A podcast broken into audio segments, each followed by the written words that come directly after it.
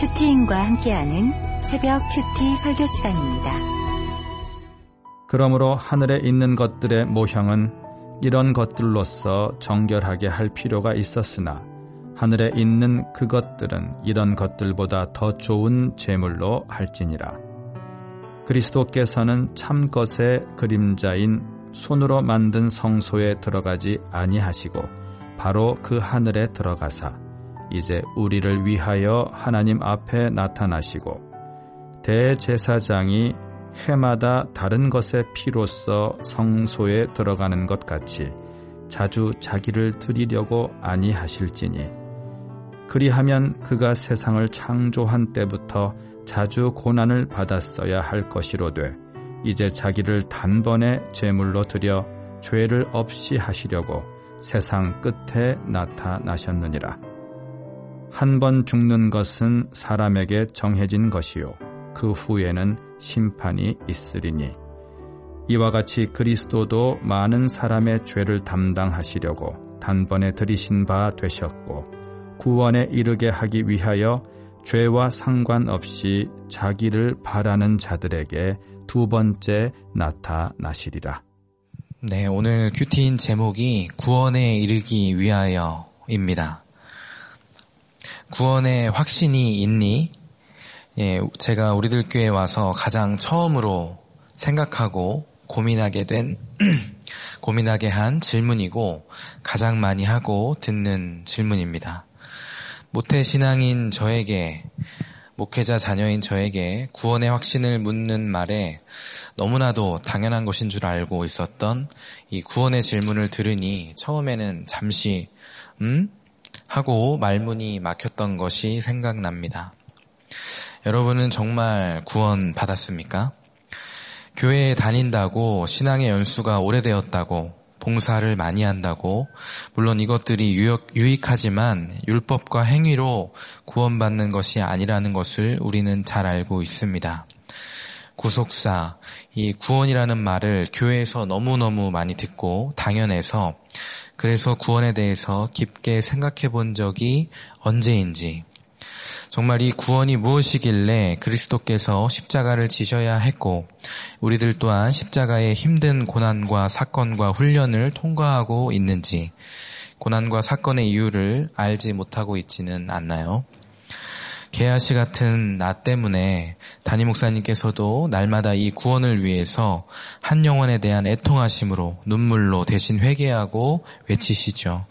이 구원, 나 한 사람 구원하시려고 왜 우리 가족이, 공동체가, 온 우주가 수고하고 있는지 오늘 큐티인 본문 구원에 이르게 하기 위하여 라는 제목의 말씀으로 함께 묵상해 보고자 합니다. 구원에 이르게 하기 위하여 첫째, 우리를 위하여 나타나신 그리스도를 만나야 합니다. 23절입니다.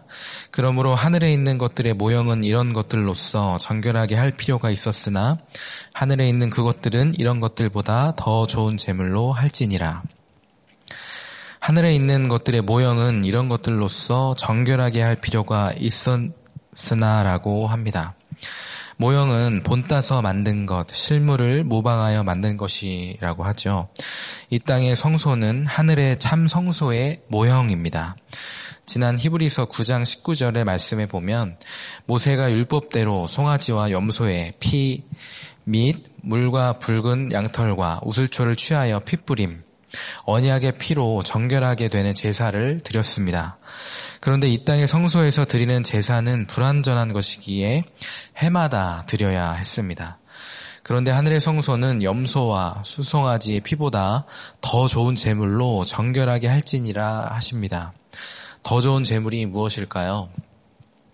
23절에 보면 그리스도께서는 참 것의 그림자인 손으로 만든 성소에 들어가지 아니하시고 바로 그 하늘에 들어가사 이제 우리를 위하여 하나님 앞에 나타나시고라고 합니다.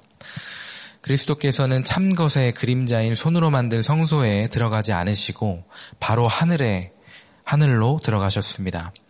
그동안 우리는 히브리서 큐티를 하면서 예수님이 오시기 전 속죄일에 드린 제사는 불완전한 것임을 알게 되었습니다. 구약의 대제사장의 역할이 하나님과 백성의 중보자로 죄사함의 은혜를 구하는 것에 있지만 정작 죄를 지은 사람의 회, 희생이 아닌 짐승의 피를 사용했기 때문에 율법의 형식은 만족시킬 수 있어도 죄의 근원에 대해서는 불완전한 것이었습니다. 그래서 예수님은 이 상징적이고 형식적인 제사가 아니라 십자가에서 피 흘리심으로 자기 자신이 직접 제물이 되신 것입니다. 인간의 손으로 만든 불완전한 땅의 성전이 아닌 하늘에 속한 완전한 속죄의 제사를 드린 것이죠. 이 완전한 속죄로 이제 우리는 제사를 반복할 필요가 없게 되었습니다. 우리에게 더 좋은 제물은 바로 그리스도의 피라는 것입니다. 이렇게 더 좋은 제물이 되신 주님이 이제 우리를 위하여 하나님 앞에 나타나십니다. 바로 하늘에 들어가 우리를 위해 간구하십니다. 그러면 우리는 주님을 붙잡고 만나야 하는데 그리스도보다 더 좋은 재물을 찾습니다. 이 땅의 모형에 집착을 합니다.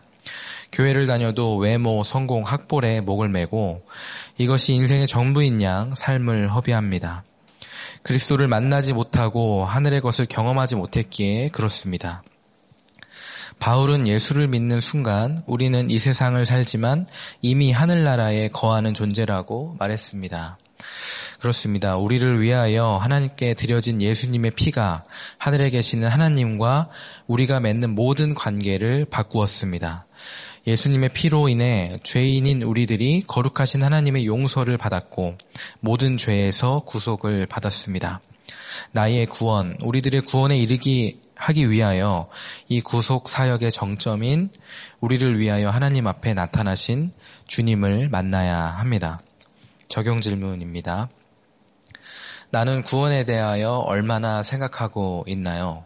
내가 쫓고 있는 이 땅의 모형은 무엇인가요? 우리를 위하여 하나님 앞에 나타나신 주님처럼 나는 누구의 구원을 위하여 앞장서고 있습니까? 최근 미국의 그 유명 사전 출판사 메리엄 웹스터가 2023년 올해의 단어로 어센틱을 선정했습니다. 진짜의, 진품의라는 뜻의 영단어인데요.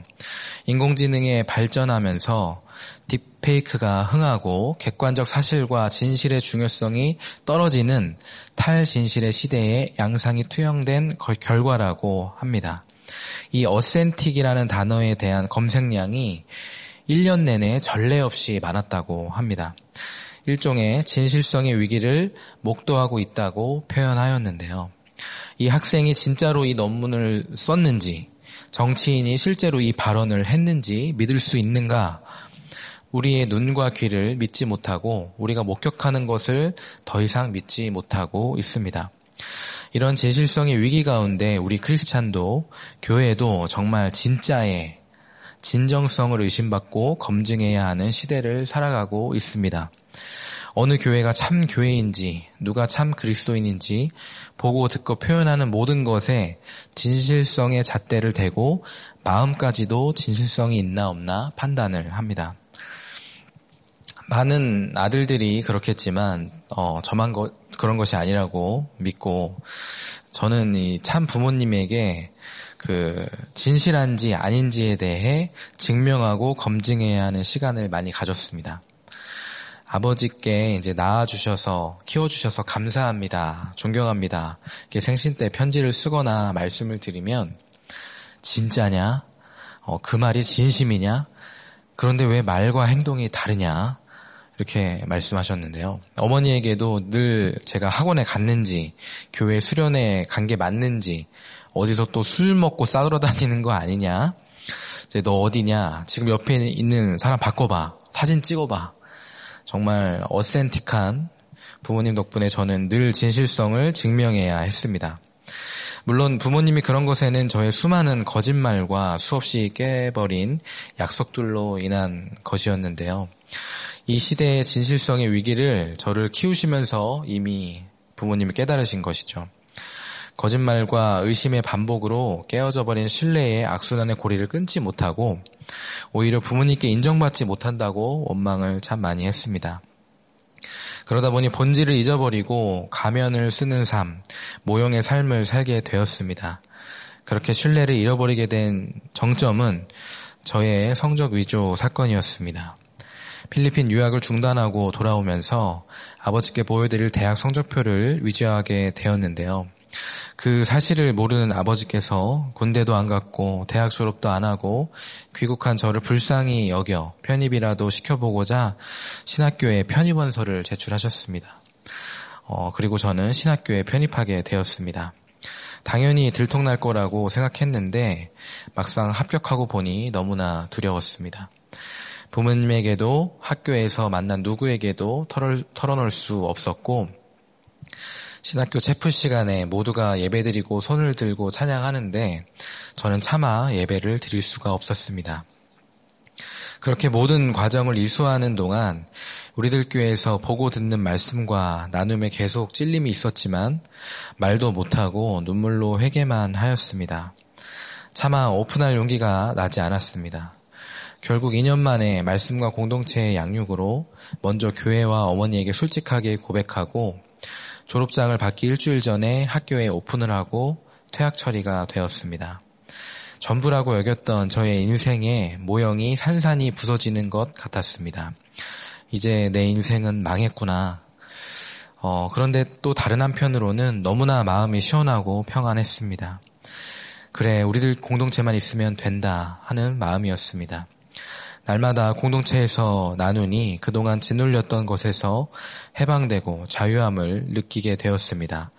다시 학교에 정식으로 입학하여 어, 다니면서 복구전을 치르는 시간 동안 말씀으로 직면하는 직면하고 죄를 깨닫고 비로소 진정성 있는 진실한 나를 꺼내 볼 수 있게 되었습니다. 우리를 위하여 하나님 앞에 나타나 간구하시는 주님을 만나고 저의 민낯을 드러내니 따끔하게 처방해 주는 지체들을 만나고 또 우리를 위하여 앞장서서 변호해 주는 위로해 주는 공동체를 만나게 되었습니다. 짠 하고 보여주어 인정받고 싶은 저의 모형이 부서지고 그동안 원망과 혈기로 보지 못했던 저의 거짓의 죄를 회개하게 되니 부모님과도 조금씩 신뢰를 회복하고 사람과 관계에서 진정성이라는 것을 갖고 교제하게 되었습니다. 구원에 이르게 하기 위하여 둘째로 나를 제물로 드려야 합니다. 25절 26절입니다. 내 제사장이 해마다 다른 것에 피로써 성소에 들어가는 것 같이 자주 자기를 드리려고 하니, 아니하실지니 그리하면 그가 세상을 창조한 때부터 자주 고난을 받았어야 할 것이로되 이제 자기를 단번에 제물로 드려 죄를 없이 하시려고 세상 끝에 나타나셨느니라.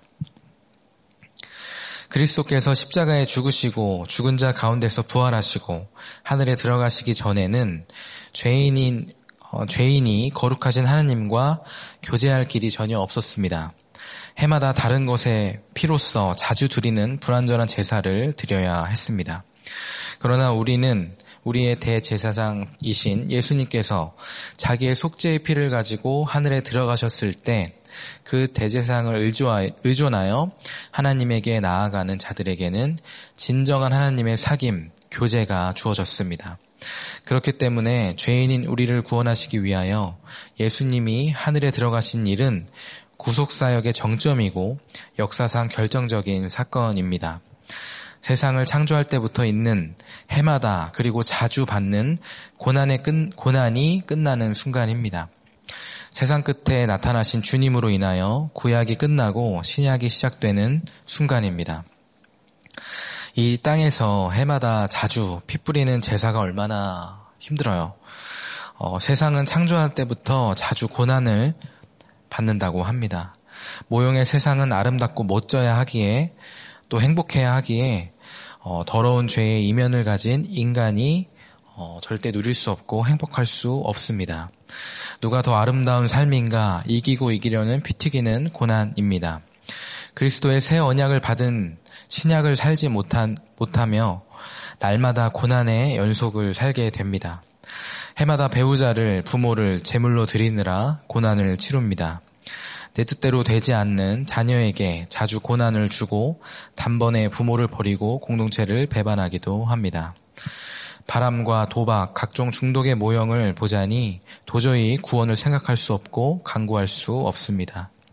도저히 내 힘으로는 어찌할 수 없기에 주님께서 이제 자기를 단번에 들여 제물이 되어 죄를 없이 하시려고 세상 끝에 나타나셨습니다. 그리스도께서 하신 일은 십자가에서 피 흘려 죽으시고 부활하신 것입니다. 모든 이 땅의 영광을 마다하고 고난의 십자가의 길을 가시며 영원한 영광, 구원을 선물로 주셨습니다. 내가 할 수 없기에 주님이 오셔야 했습니다. 내가 재물이 되지 못하니 하나님이 직접 오셨습니다. 내가 주님을 십자가에 못 박은 죄인입니다.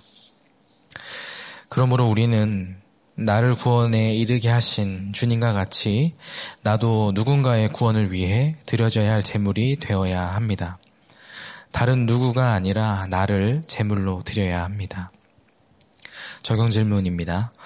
나는 누구를 제물로 바치고 있습니까? 부모입니까? 배우자입니까? 자녀입니까? 나를 십자가의 제물로 드리지 못해서 자주 받는 고난은 무엇입니까? 내가 단번에 드려야 할 십자가 지는 적용은 무엇입니까? 구원에 이르게 하기 위하여 셋째 그리스도를 바라는 자들이 되어야 합니다. 27절입니다. 한번 죽는 것은 사람에게 정해진 것이요. 그 후에는 심판이 있으리니. 누구나 세상에 존재하는 인생은 사람은 죽음으로 생을 마감합니다. 이것이 정해진 것이라고 합니다. 왜 그럴까요? 바로 죄 때문입니다. 아담의 모든 후손은 원죄를 가진 본질적 죄인입니다.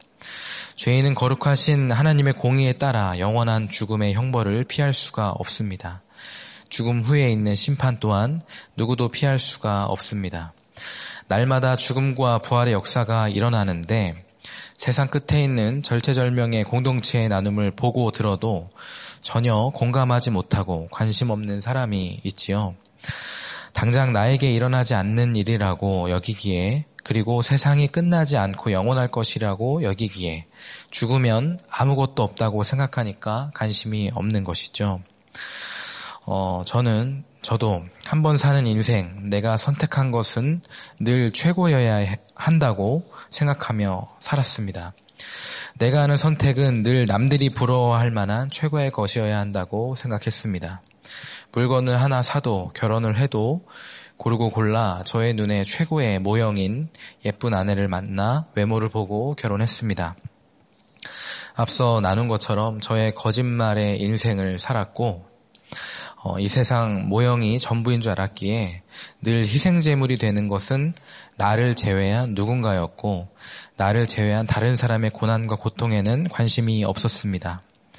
부모님의 속을 썩이고 또 저의 신혼 초에는 어, 저의 기준으로 옳고 그름을 따지며 자, 어, 자주 괴롭히며 고난을 주었던 아내에게도 인생은 원래 힘든 거야. 너만 힘들어? 이렇게 말하면서 공감도 채울도 못했습니다.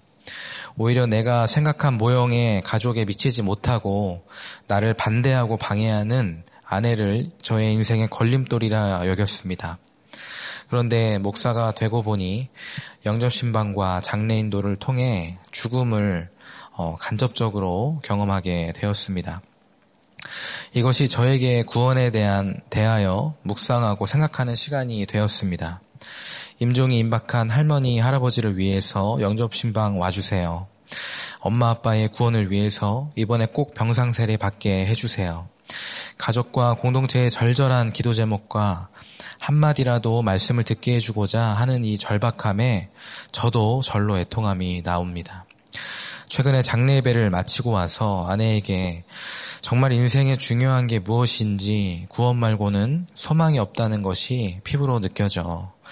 그간 뭘 그렇게 얼마나 잘 살아보겠다고 어, 신혼 때 그렇게 당신을 닥달하고 혈기를 내며 싸웠는지 참 고생이 많았다고 이렇게 날마다 영접신방 장례로 구원의 현장에 있는 것이 너무 감사해라고 이렇게 나누었습니다. 그리고 만약 나에게 또는 우리 가족에게 죽음이 임박한다면 또 죽음이 임한다면 정말 나는 이 땅에서 살아갈 소망이 있을까? 임박한 죽음 앞에 또는 죽음에서 해줄 말이 있을까? 나는 얼마나 구원을 위해서 애통할 수 있을까 묵상해 보게 되었습니다. 28절입니다. 이와 같이 그리스도도 많은 사람의 죄를 담당하시려고 단번에 들이신 바 되셨고 구원에 이르게 하기 위하여 죄와 상관없이 자기를 바라는 자들에게 두 번째 나타나시리라. 이 정해진 죽음, 정해진 심판을 생각하면 정말 이 땅에 우리에게는 소망이 없습니다. 인간의 죽음 뒤에는 심판이 있는데 그리스도의 죽음 뒤에는 두 번째 나타나시는 재림이 있습니다. 그리스도의 초림과 재림은 각각 그 목적이 다르죠.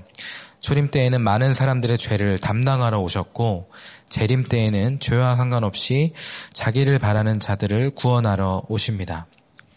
지상에서 단번에 드려진 그리스도의 자기 희생 제사는 이미 죄를 제거하였기에 다시 재림하실 때에는 죄와 상관없이 자기를 바라는 자들에게 구원을 베푸신다고 말씀하십니다. 계시록 1장 7절에 보면 그리스도의 재림의 그 날을 가리켜 고통과 애곡의 날이라고 말씀하고 있습니다. 믿지 않는 자에게는 심판이고 믿는 바라는 자에게는 가장 큰 위로요 구원입니다. 자기를 바라는 자들에게 나타나시는 주님은 다시 오심으로 구원의 완성을 이루실 것입니다. 구원의 완성은 아직 미래의 사건으로 남아 있습니다. 다시 말해 아직 우리에게 그리스도의 재림까지 남아 있는 시간 이 가운데 죄를 회개하고 돌이킬 기회가 있다는 것입니다.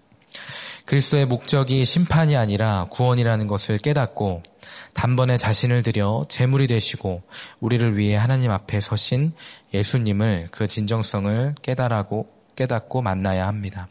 추해지고 사라질 이 땅의 세상 모형에 소망하는 것이 아니라 또는 살 소망이 없어 절망하고 낙담하는 것이 아니라 다시 오실 주님을 바라는 그 자들이 되어야 또 나타나시는 예수님을 만나는 또 저와 여러분이 되길 소망합니다. 적용 질문입니다. 나는 그리스도를 바라고 있나요? 내가 간절히 바라는 것은 무엇입니까? 죽음과 심판이 있다는 것을 믿으십니까? 말씀을 맺겠습니다. 구원에 이르게 하기 위하여 그리스도를 만나고 나를 드리고 주님을 바라는 자가 되어야 합니다. 나에게 구원의 확신이 있는지 묵상하고 점검해 보아야 합니다. 구원에 이르게 하기 위하여 우리를 위해 하나님 앞에 나타나신 그리스도를 만나야 합니다. 나 때문에 십자가에 못 박히신 그리스도와 함께 다른 사람의 구원을 위해 나를 십자가의 제물로 드려야 합니다. 이 땅의 세상 모형에 소망을 두지 않고 절망의 고난을 통과할 때마다 우리가 바랄 것은 구원자 그리스도입니다. 기도하겠습니다. 하나님 아버지, 이 세상 모형을 전부로 여기며 살던 죄인인 저를 더 좋은 재물인 그리스도의 피로 정결하게 하여 주시니 감사합니다. 거짓말하며 위조하고 가짜의 삶을 살다가 그렇게 망하고 죽을 인생을 구원하여 주시니 감사합니다. 변하지 않는 저로 인하여 주님이 저 때문에 십자가에 못 박히셨습니다. 제가 주님을 못 박았습니다. 주님이 못 박히셔야만 제가 구원받을 수 있는 인생이 되었습니다. 주님 불쌍히 여겨 주시고 날마다 만나 주시고 주님을 바라는 인생이 되게 하여 주시옵소서. 이 세상의 모형을 따라 만나 서로를 제물로 바치며 피 흘리는 가정들을 주님 만나 주시옵소서. 그리스도를 만나지 못해서 해마다 자주 고난을 당하며 깨어지고 깨어질 위기에 있는 가정에 찾아오셔서 주님 이혼을 막아주시고 우리를 위하여 하나님 앞에서 간구하시는 주님을 본받아 나를 십자가의 제물로 드리는 적용을 할 수 있도록 인도해 주시고 회복시켜 주시옵소서. 구속사 말씀으로 세워진 우리들 교회가 진정성 있는 말씀의 나눔과 적용으로 세상 끝에 있는 모든 사람들을 위하여 구원을 위하여 앞장서는 교회가 되게 하여 주시옵소서. 여전히 변하지 않고 말씀에 들리지 않는 개아시 같은 나 때문에 날마다 오늘도 애통하시는 담임 목사님의 영육간의 강건함을 주님 지켜주시고 붙들어 주셔서 모든 문서 사역과 방송 사역에 기름 부어 주시고 곳곳에서 말씀을 듣고 살아난 한 사람의 제자가 세워지는 역사가 일어나게 하여 주시옵소서. 말씀대로 세워진 우리나라를 주님 극률히 여겨주시고 더 좋은 재물이신 그리스도의 희생으로 보존된 생명을 구원을 깨닫게 하여 주시옵소서. 창조할 때 부터 해마다 자주 받는 고난으로 갈라진 나라를 붙잡아 주시고 진실성의 위기 가운데서 그리스도를 바라는 나라가 되게 하여 주시옵소서. 이 나라를 이끌어가는 위정자들이 하나님을 두려워하며 말씀의 원리와 원칙대로 정치할 수 있도록 주님 인도하여 주시고 모든 주권이 하나님께 있음을 깨닫고 고백하는 한 사람의 지도자를 허락하여 주시옵소서. 동성애, 차별금지법, 낙태법과 같은 악법들을 주님 막아 주시옵시고 생명을 살리는 결정을 할 수 있도록 은혜 베풀어 주시옵소서. 세계 곳곳에서 사역 감당하시는 선교사님들을 주님 보호하여 주시고 구원의 열매와 말씀의 역사가 끊이지 않게 인도하여 주시옵소서. 이 모든 말씀 살아계신 예수님의 이름으로 기도드립니다. 아멘. 계속해서 오늘 말씀을 기억하며 기도하겠습니다. 주님 나에게 구원의 확신을 달라고 우리를 위하여 더 좋은 재물이 되시고 하나님 앞에 간구하시는 주님을 만나게 해달라고 그리스도를 바라게 해달라고 우리들 교회를 붙잡아 주시고 날마다 한 영혼 때문에 애통해 하시는 담임 목사님의 영육간의 강건함을 지켜주시고 모든 사역에 구원의 열매가 맺어지는 역사가 일어나게 해달라고 이 나라에 그리스도를 바라는 지도자를 세워주시고 생명을 살리는 법이 제정되게 해달라고 교회와 나라를 위해서 모든 기도 제목을 놓고 함께 기도하시겠습니다.